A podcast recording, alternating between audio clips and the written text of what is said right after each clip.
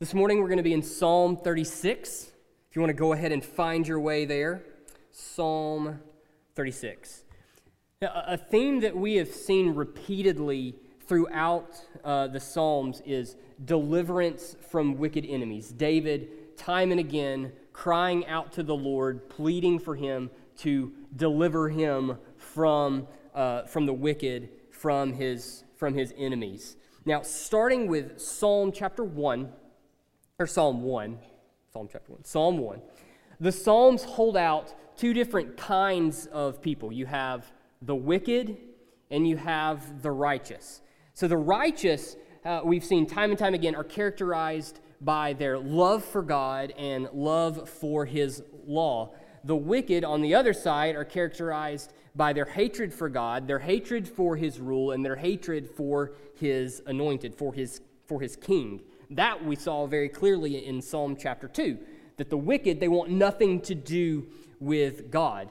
And the effect of this is seen in Psalm 14, which brings out the foolishness of the wicked. Rejection of the rule of God leads to belief that no account will have to be given to God or before God. And not thinking that, well, I'm going to have to give an account before God one day for my actions just leads to more wickedness. In particular, as we've seen through the Psalms, aimed specifically at the people of God. But we see something a little bit different in Psalm 36. Here, David is not concerned so much with deliverance from wicked people themselves and from their actions uh, against him so much. No, he, he pleads with the Lord for deliverance from wickedness itself. So, with that, let's read Psalm 36, which says, To the choir master of David, the servant of the Lord. Transgression speaks to the wicked deep in his heart. There is no fear of God before his eyes. For he flatters himself in his own eyes that his iniquity cannot be found out and hated. The words of his mouth are trouble and deceit. He has ceased to act wisely and do good. He plots trouble while on his bed. He sets himself in a way that is not good. He does not reject evil. Your steadfast love, O Lord, extends to the heavens, your faithfulness to the clouds. Your righteousness is like the mountains of God, your judgments are like the great deep. Man and beast you save, O Lord. How precious is your steadfast love, O God. The children of mankind take refuge in the shadow of your wings. They feast on the abundance of your house, and you give them drink from the river of your delights. For with you is the fountain of life. In your light do we see light. Oh, continue your steadfast love to those who know you, and your righteousness to the upright of heart. Let not the foot of arrogance come upon me nor the hand of the wicked drive me away. There the evildoers lie fallen, they are thrust down, unable to rise. Let's pray. Father, thank you that we have free access to your word. You have preserved it for us, you have given it to us. You make it readily available. You make it such and have been kind to us that we have the ability to freely meet week in and week out, really whenever we please, but week in and week out on the Lord's day, to open this word, to read it, to see what it says, to understand what that means, and to have it applied to our lives by your Spirit. And Lord, we pray that you would do that this morning. I recognize that no words of mine are capable of moving anyone or doing anything. So preach to us all from your word. Open our eyes to what is true. For we see, even in this word that we've just read, in your light do we see light. Grant us light today that we would see and understand and have this word applied to us, that we may live righteously to your glory. Amen. So think back just a few weeks to, to Psalm 33. In Psalm 33, the, the fear of the Lord was heavily emphasized. And there we saw that the, the psalm itself defines fear of God as all of Him. You know, the absolute uh, effectiveness of His word, coupled with His perfect, his perfect character, it's the basis for this fear, of this fear of the Lord. And what we saw is that the fear of the Lord actually serves as a preservative. It serves to preserve his people, to keep and hold his people fast in his love. So the upright actually draw near to God because of the confidence that they have in his love towards them.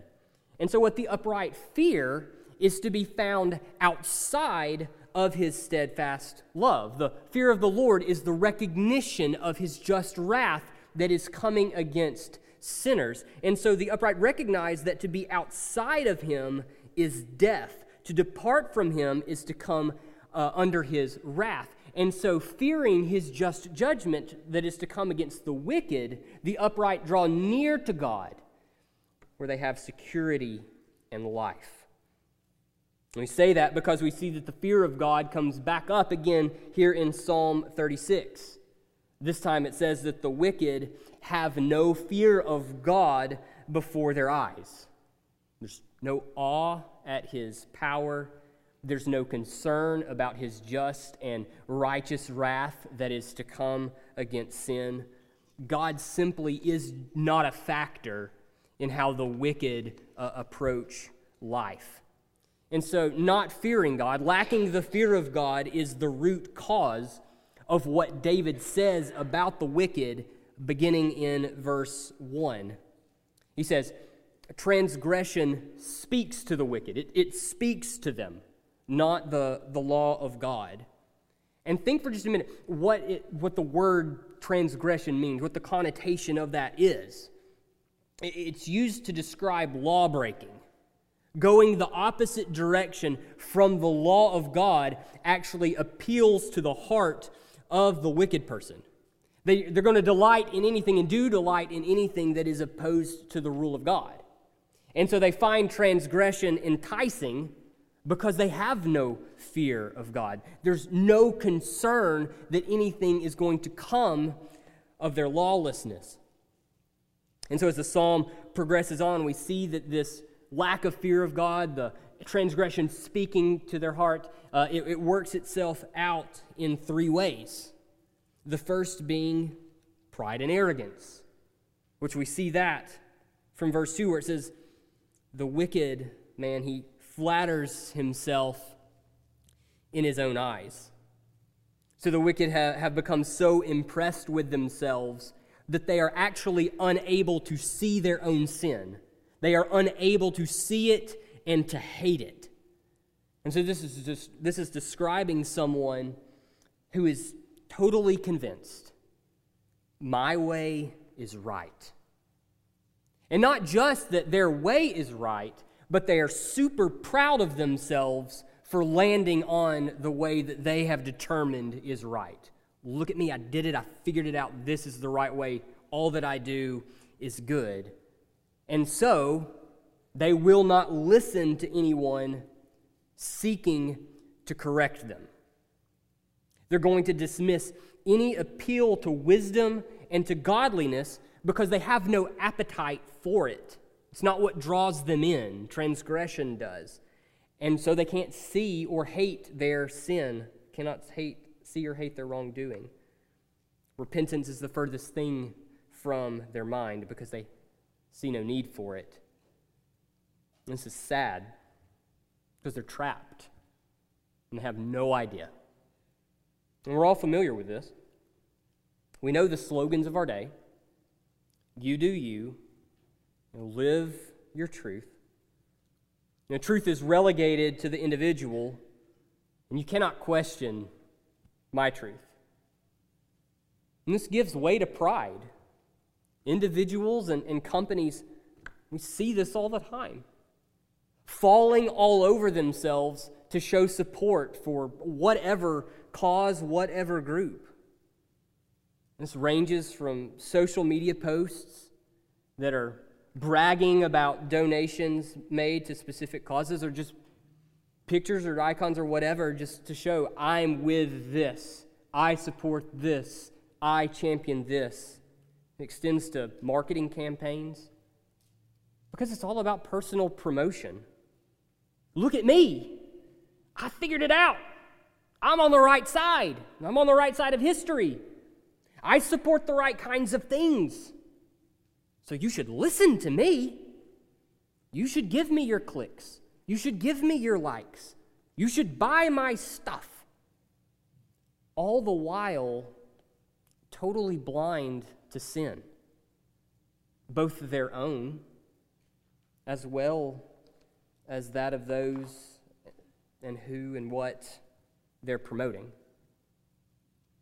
Second, what we see is that no fear of God comes to bear on the person's speech.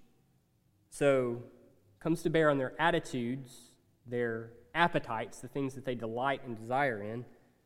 Now, works itself out in their speech.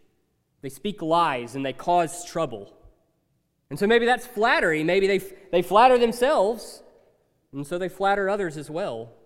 Rather than confronting someone for wickedness, they puff others up. They gossip and slander, causing tension rather than peace. They pick fights rather than bearing patiently with others. And it's all because of the rejection of what is wise and good. We see that in verse 3. He has ceased to act wisely and do good. You can't have wisdom you can't act wisely and do good apart from the fear of the Lord. Proverbs teaches us this Proverbs 1 7. The fear of the Lord is the beginning of knowledge. Fools despise wisdom and instruction. Proverbs 9:10. The fear of the Lord is the beginning of wisdom, and the knowledge of the Holy One is insight.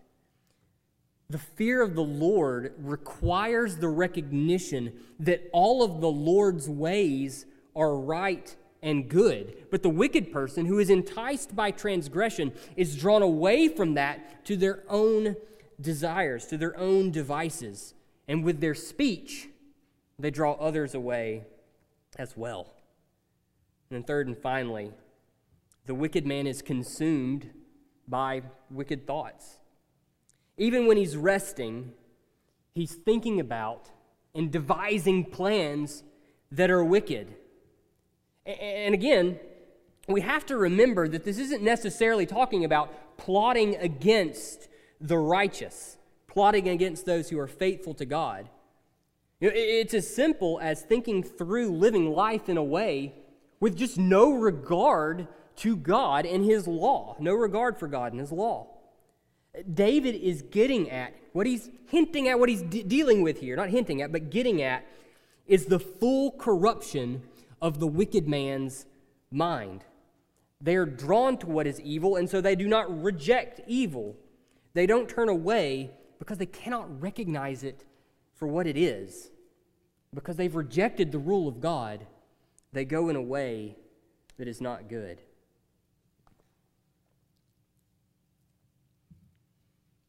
What this psalm then proceeds to do is just show how foolish this is.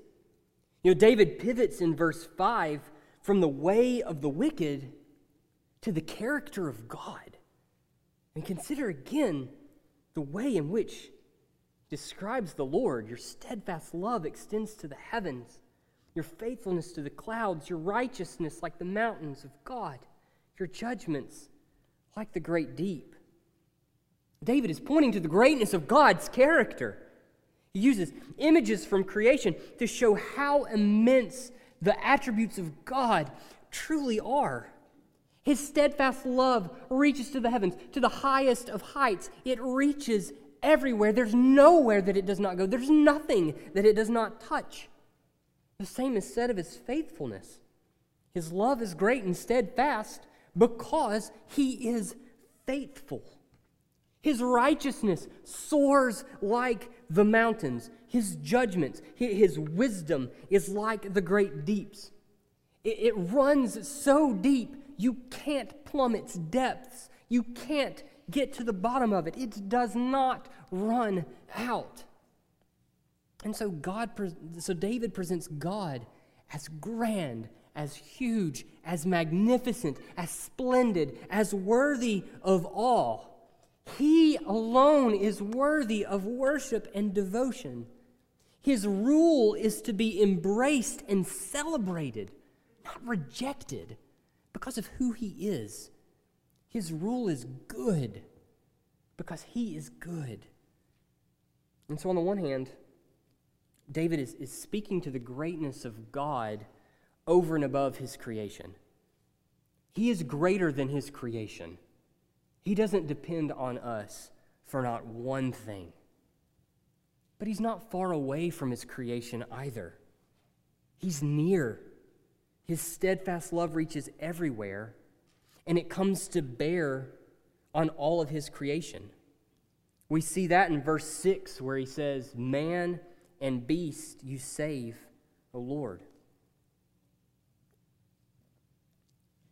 And what he's talking about here is what we would refer to as, we'd call the, the, the, common grace of God, which is distinct from the saving grace of God. The saving grace of God being his faithfulness, his loving kindness to pardon the sins of his people through faith in Christ Jesus, who atones for our sins in his death in our place. So God shows saving grace in calling out a people for himself that he saves through the blood of Christ, through his death in the place of his people. Common grace is the kindness of God that he shows uh, in his providential care for all of his creation.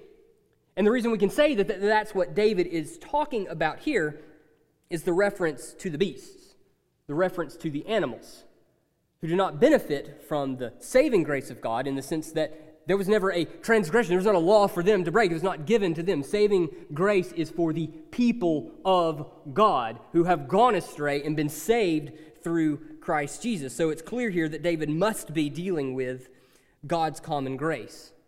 And so when we think about common grace and, and, and what this is and, and, and what is being talked about, think of Matthew 5:45, where Jesus says of the Father, He makes His sun rise on the evil and on the good and sends rain on the just and on the unjust. So, this is the grace of God that all creatures benefit from. I mean, think of all the kindnesses of God that you've experienced just this morning. Did you wake up in a soft bed under warm covers? Did you have warm water to wash your face with? Did you have coffee to drink? Or if you're one of those people, tea, that's okay too. It's a grace of the Lord. It's not coffee, but I'm sure it's still good. Maybe. Did you have breakfast food that actually tasted good? We had paved roads to drive on, a common grace of God, thanks to people like Robert Maxwell. The sun rose on a new day. We have air conditioning in this room while it's 10 million degrees outside. Praise the Lord for that. These and many other kindnesses are experienced by people regardless of their love for God. Kindnesses like these are born out of God's steadfast love that reaches everywhere.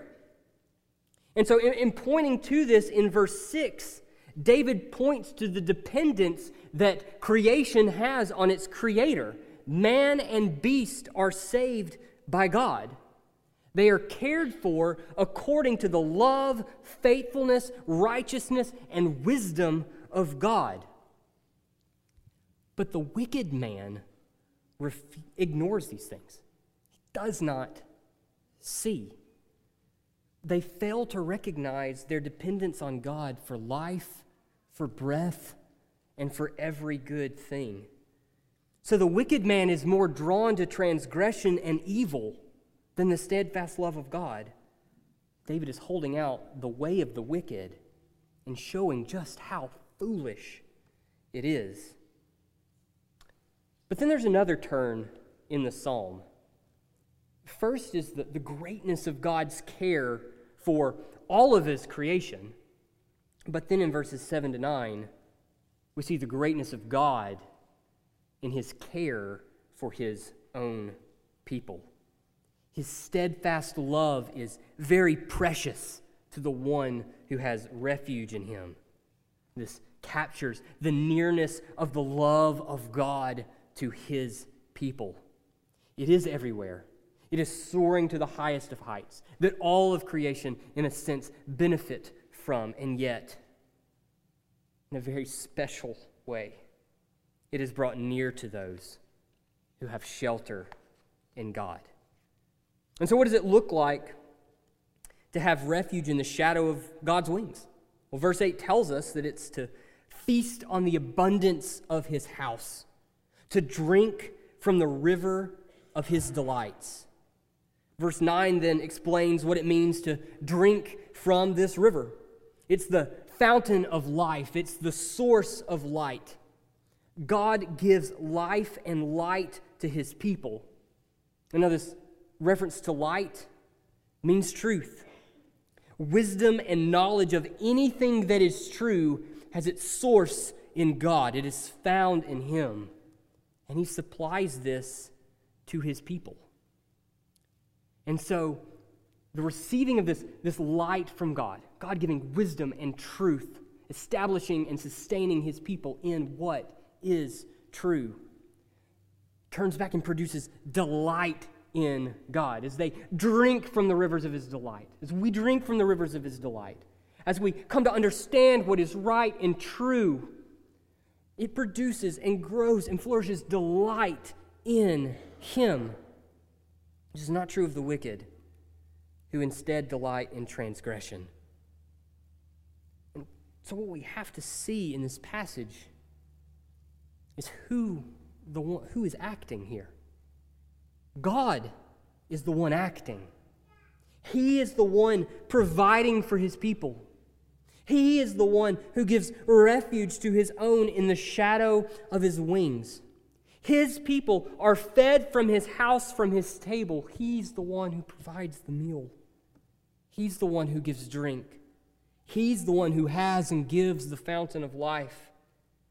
He is the light who gives light to his people, a light that produces delight in him, delight in the things that are true.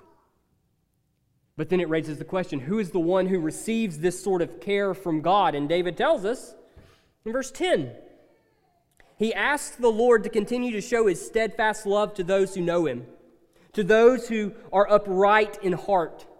You know, David sees that light and life are from God alone and that the upright depend on God to have it. They are desperate for God to give it to him. And so he prays in verse 11 very simply Lord, please keep me. It's an appeal to the Lord to preserve him from wickedness. David's only hope to not go the way of the wicked is for the Lord to sustain him in the righteousness that he supplies. It is the Lord who takes the initiative to supply life and light. And so, understanding that, David sees that he is dependent on the Lord to continue giving. If the Lord does not act, then he would be just like the wicked man from verses 1 through 4. And look again. The wicked man was characterized by his arrogance. What's the first thing that David mentions? What does he say, Lord, keep me from? The foot of arrogance. His plea is, Lord, keep me in your steadfast love so that I don't start flattering myself. I mean, can you imagine how easy that might be for the anointed king? God set me on the throne. He's made these great promises to me. I must be a pretty awesome guy. I must be pretty great. And become blind to his own sin and to reach the point where he can't hate it. He also asks to be kept from the hand of the wicked. And specifically, what he's getting at here is that the hand of the wicked not drive him towards the way of the wicked man. And now you might read this uh, potentially in a couple of ways. It might be as the wicked and, and arrogant man who comes against David, like you have in many of the other Psalms, in, including Psalm 35 that we saw last week. If you're reading from the NIV or maybe the CSB, um, the way that, that they have that translated, it, it tends to, to lead itself in that direction. So, this could be talking about a scenario where the hardship that's created by the attacks of the wicked on David eventually leads him to the place where he just feels totally abandoned by God. And so, feeling abandoned, he turns away from God. You know, maybe saying, Keep me from, from that in the midst of my trial, keep me from turning away. Or it, it could also just be that it's the wicked person who comes and entices him and say, "Come this way. Come come over here with me. Come come be like me." And he then is himself enticed by transgression. It, you might see it either way, but regardless, what, what David is emphasizing is he needs the Lord to sustain him. That's the only thing keeping him from being like the wicked man. And that this is his intent becomes evident because of verse 12. You should look at verse 12 and see that it contrasts with verse 9. In verse 9, the one kept by the Lord continues to receive life and light from him, but the end of the wicked man in verse 12 is destruction and death. Those kept by God live. And so it's only in God acting to show steadfast love that his people experience the blessings of it man is wholly dependent on God. You would say, and have maybe heard, salvation is of God in totality. From beginning to end, our salvation is of God. And that's what we recognize when we look at verses 1 through 4. The person that David is describing is everyone apart from the grace of God. It's who we all are by nature. Paul takes this up in Romans. Now look again at verse 1. There, David writes, There is no fear of God before their eyes. Well, when we read that, you might have thought, That sounds familiar. Doesn't Paul say that? Or you might have just known, Hey, Paul says that. And you would be right. Paul quotes this in, in Romans 3.18. And very important that we understand the, the context in which Paul cites Psalm 36 1. It comes at the very end of his summary of about the sinfulness of mankind that reaches all the way back to Romans 1:18. And so over the course of, the course of a couple of chapters, uh, Paul exposes the totality of mankind's corruption, first with the Gentile and then with the Jew. And so when we get to Romans 3 and we get to Romans 10 through 18, it really serves as a summary statement of the argument that he's been making for over the course of several verses about the totality of mankind's corruption. And what does he say there? None is righteous. No, not one. No one understands. No one seeks for God. All have turned aside. Together they have become worthless. No one does good, not even one. Their throat is an open grave. They use their tongues to deceive. The venom of asps is under their lips. Their mouth is full of curses and bitterness. Their feet are swift to shed blood. In their paths are ruin and misery. In the way of peace they have not known there is no fear of God before their eyes. David and Paul are both drawing on the corruption that has plagued mankind from the moment that man fell. After Adam fell, corruption spread like wildfire through humanity. We read in Genesis 6 5, the Lord saw that the wickedness of man was great in the earth, and that every intention of the thoughts of his heart was only evil continually. And so the Lord judges all of mankind for their wickedness. He floods the earth, killing everyone except for Noah and his family. But what do we learn after the flood? In Genesis 8:21, the Lord says of man, the intention of man's heart is evil from his youth. Flood judged the world, but it didn't change the corruption, it didn't fix it that's in the heart of every man. Our whole person is corrupted by sin. Our actions, our thoughts, our motivations, our desires, all of it, all corrupted. This explains transgression speaking to the heart of the wicked man and is not rejecting evil because it's appealing to the corruption that is already there. It doesn't have to create anything, it latches on to what's already there. The Bible goes on to describe all of corrupt humanity as being in darkness. In Ephesians 5 8, Paul says, For at one time you were darkness. In Colossians 1:13, he writes about God delivering his people, and from where has God delivered his own? From the domain of darkness. John writes in 1 John 2 that the one who professes love for God and yet hates his brother is still in darkness. That's who we are apart from the grace of God. We are in darkness. We don't know the truth about ourselves, about God, about salvation, about eternal life. We're wandering around, groping in the darkness. And you might say, searching for a door, but we're not, because we love the darkness. And so look again at verse 10. The upright feast on the abundance of the Lord's house and drink from his delights. But there's no one who is upright. Mankind is wholly corrupted.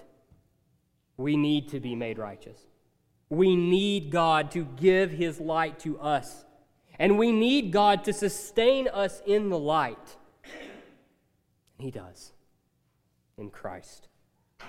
In John 1, verse 9, we read, The true light, which gives light to everyone, was coming into the world. Jesus identifies himself as this light in John 8 12. He says, I am the light of the world. Life and light are found in Christ alone. We who have gone astray who love the darkness, wandering about in it, God has shown steadfast love and mercy to, sending his own Son, God in the flesh, to save us from the dark, to give to us light. And that is Christ alone, who, as the light, is the source of all truth. He makes known the glorious perfection of God, and he does this in everything that he did and in everything that he taught. But also in what he taught, he revealed our inability to measure up to the standard of the kingdom of heaven. But rather than saying, hate it for you, there you are, at least now you know. No, rather than leaving us trapped in darkness, he perfectly obeyed and displayed the righteous standard of God. In his actions, in his words, in his thoughts, in his motivations, he did what we could never do because of our corruption. He fulfilled righteousness for us. He suffered and died in the place of his people to pay for our sins. He was raised for our justification, making us right with the Father, covering those who repent and believe in His own righteousness. In Him, the righteousness of God is made known, our unrighteousness is made known, and the righteousness that we need in order to feast on the abundance of God's house is supplied. We are brought into light by the grace of God in Christ. And this is all the initiative of God. If we read further in John chapter 1, we would see John 1 12 and 13.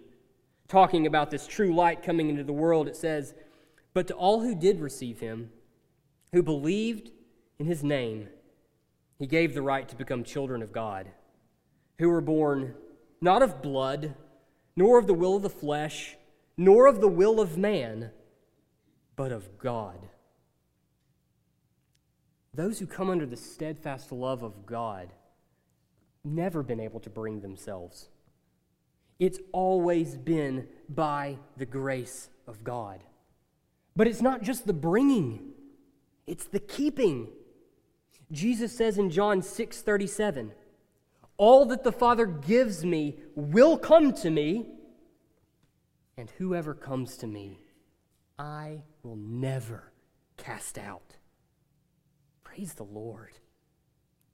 Our coming and remaining in the light of God is because of the grace and mercy of God. The righteousness of Christ is fixed upon those who trust in him for salvation. The love of God is set on those covered in the perfect righteousness of Christ. And as Paul says, there's not one single thing that can separate us from the love of God that is for us in Christ. We are kept in the light by the grace of God in Christ. And it's also in Christ that the people of God live righteously. Consider the rest of John 8:12, where Jesus says, "I am the light of the world. Whoever follows me will not walk in darkness, but will have the light of life." His people are a new creation in him, having a new heart that receives and understands and loves the law of God because it's a new heart that loves and delights in God. In Christ, we understand and apply the Word of God by the Spirit that He gives to us. In Christ, we see our sins and repent of them as the Spirit leads us into righteousness. We live in light by the grace of God in Christ. David's prayer in verses 10 and 11, it's answered in the person and the work of Jesus Christ. The steadfast love of God toward his own is secured in Christ. Christ is the only truly upright one who deserves to have the steadfast love of God, to have a seat at the table. But in making his people upright in the covering of his own righteousness, he brings us into the steadfast love of God. There we are kept from returning again to the way of the wicked that he has brought us from through the shedding of his own blood. It's in Christ that we drink from the river of God's delight. Because the light that is ours in Christ produces joy and delight in God. He gives us that drink, and He alone. Having joy and delight in the light of God, the transgression that used to speak to our hearts, that used to draw us like a magnet, loses its power. So we see it for what it is moth eaten, worthless, and no source of true joy. It is not a river of delight. That is found in Christ who saves. This will produce humility in the people of God.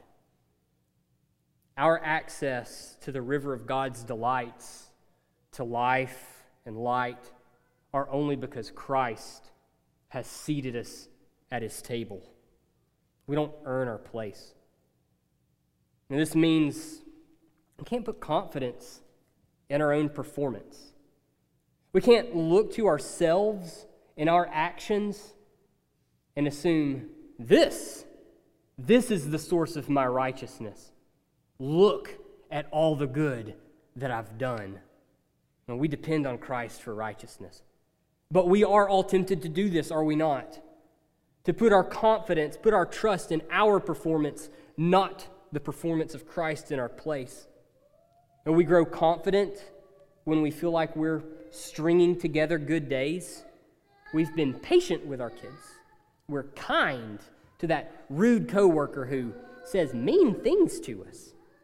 We feel like we've conquered an old sin.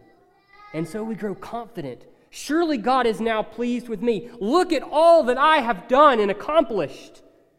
He will give me a seat at his table. And those are good things. Yes, absolutely. But when we see ourselves as righteous because we do good, not because of the work of Christ, the temptation to flatter ourselves is knocking at the door. We're only able to live righteously in Christ because of the righteousness that He has supplied.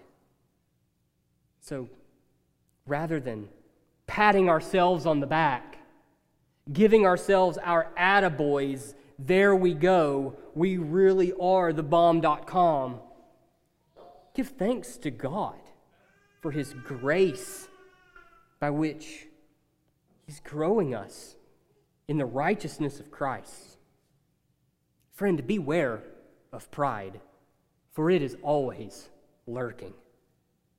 Pray and ask the Lord to keep you from arrogance, that you do not take his kindness to you and twist it, becoming puffed up with pride. Because the reality is, we have a whole lot more that is yet to be worked out of us. Don't flatter yourself over the ways in which God has been kind to you and is working out the righteousness of Christ that He has granted to you by His grace and become so puffed up that you become blind to the other sins in your life. But there's one particularly sneaky way that this sort of self confidence kind of works itself in.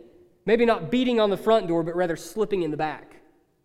And as we read through a psalm like this, you probably think of someone, you know, when the text describes the wicked man who flatters himself, who cannot see his own sin. You know, maybe it's a family member, maybe it's a coworker, or maybe just generally speaking, it's those who are outside the people of God who don't reject evil. And you think to yourself, it's right there. Don't they see? How could they be so blind? But don't give in to the temptation to flatter yourself by trying to compare your righteousness next to others. For one, when we do this, we're losing sight of the fact that we depend on Christ for righteousness. If it wasn't for the grace of God, we would be in the same place as the person that we're comparing ourselves to. We were blind to our sin, He gave us light. And it's only the grace of the Lord that keeps us from wandering off into evil. Be wary of seeking to justify yourself by comparing yourself next to someone else.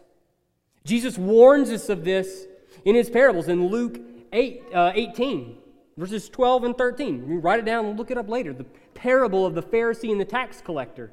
The Pharisee who stands at the altar, eyes to heaven, and says, Thank you, God, that I'm not like the unjust, that I'm not like the murderer, that I'm not like the adulterer, that I'm not like this tax collector. Tax collector keeps his eyes down, beating his chest. Says, Lord, for, forgive me. And Jesus says,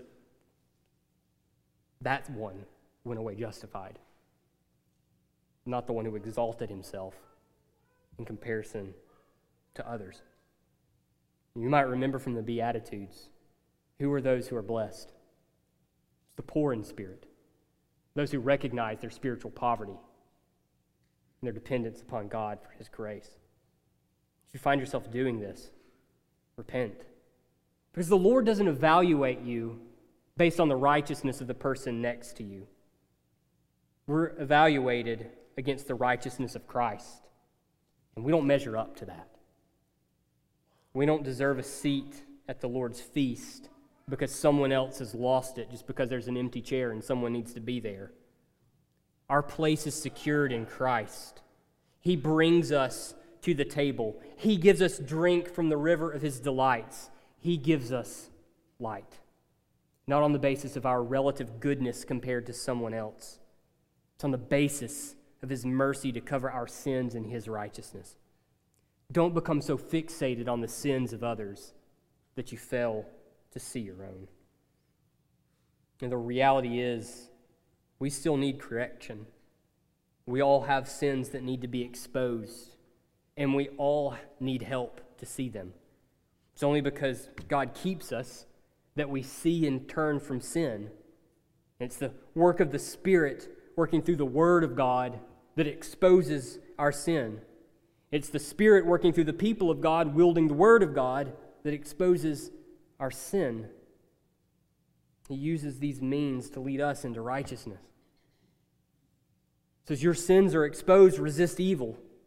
When your sins are exposed, confess them, turn away from evil, pray for help. We depend on the Spirit to put away our sins. So pray and trust Christ who gives help to his own. Let's pray. Father, thank you for your loving kindness to us. Thank you for your steadfast love by which you preserve us in your love. A place we could not bring ourselves, but that you have brought us into. Lord, help us. Lord, keep us.